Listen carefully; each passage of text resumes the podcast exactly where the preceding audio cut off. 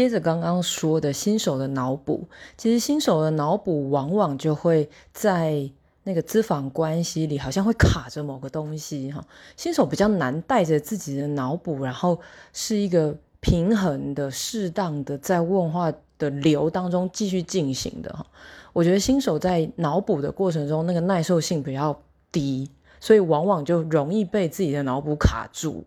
那卡住的过程，通常就是增加很高的紧张感，或者是呃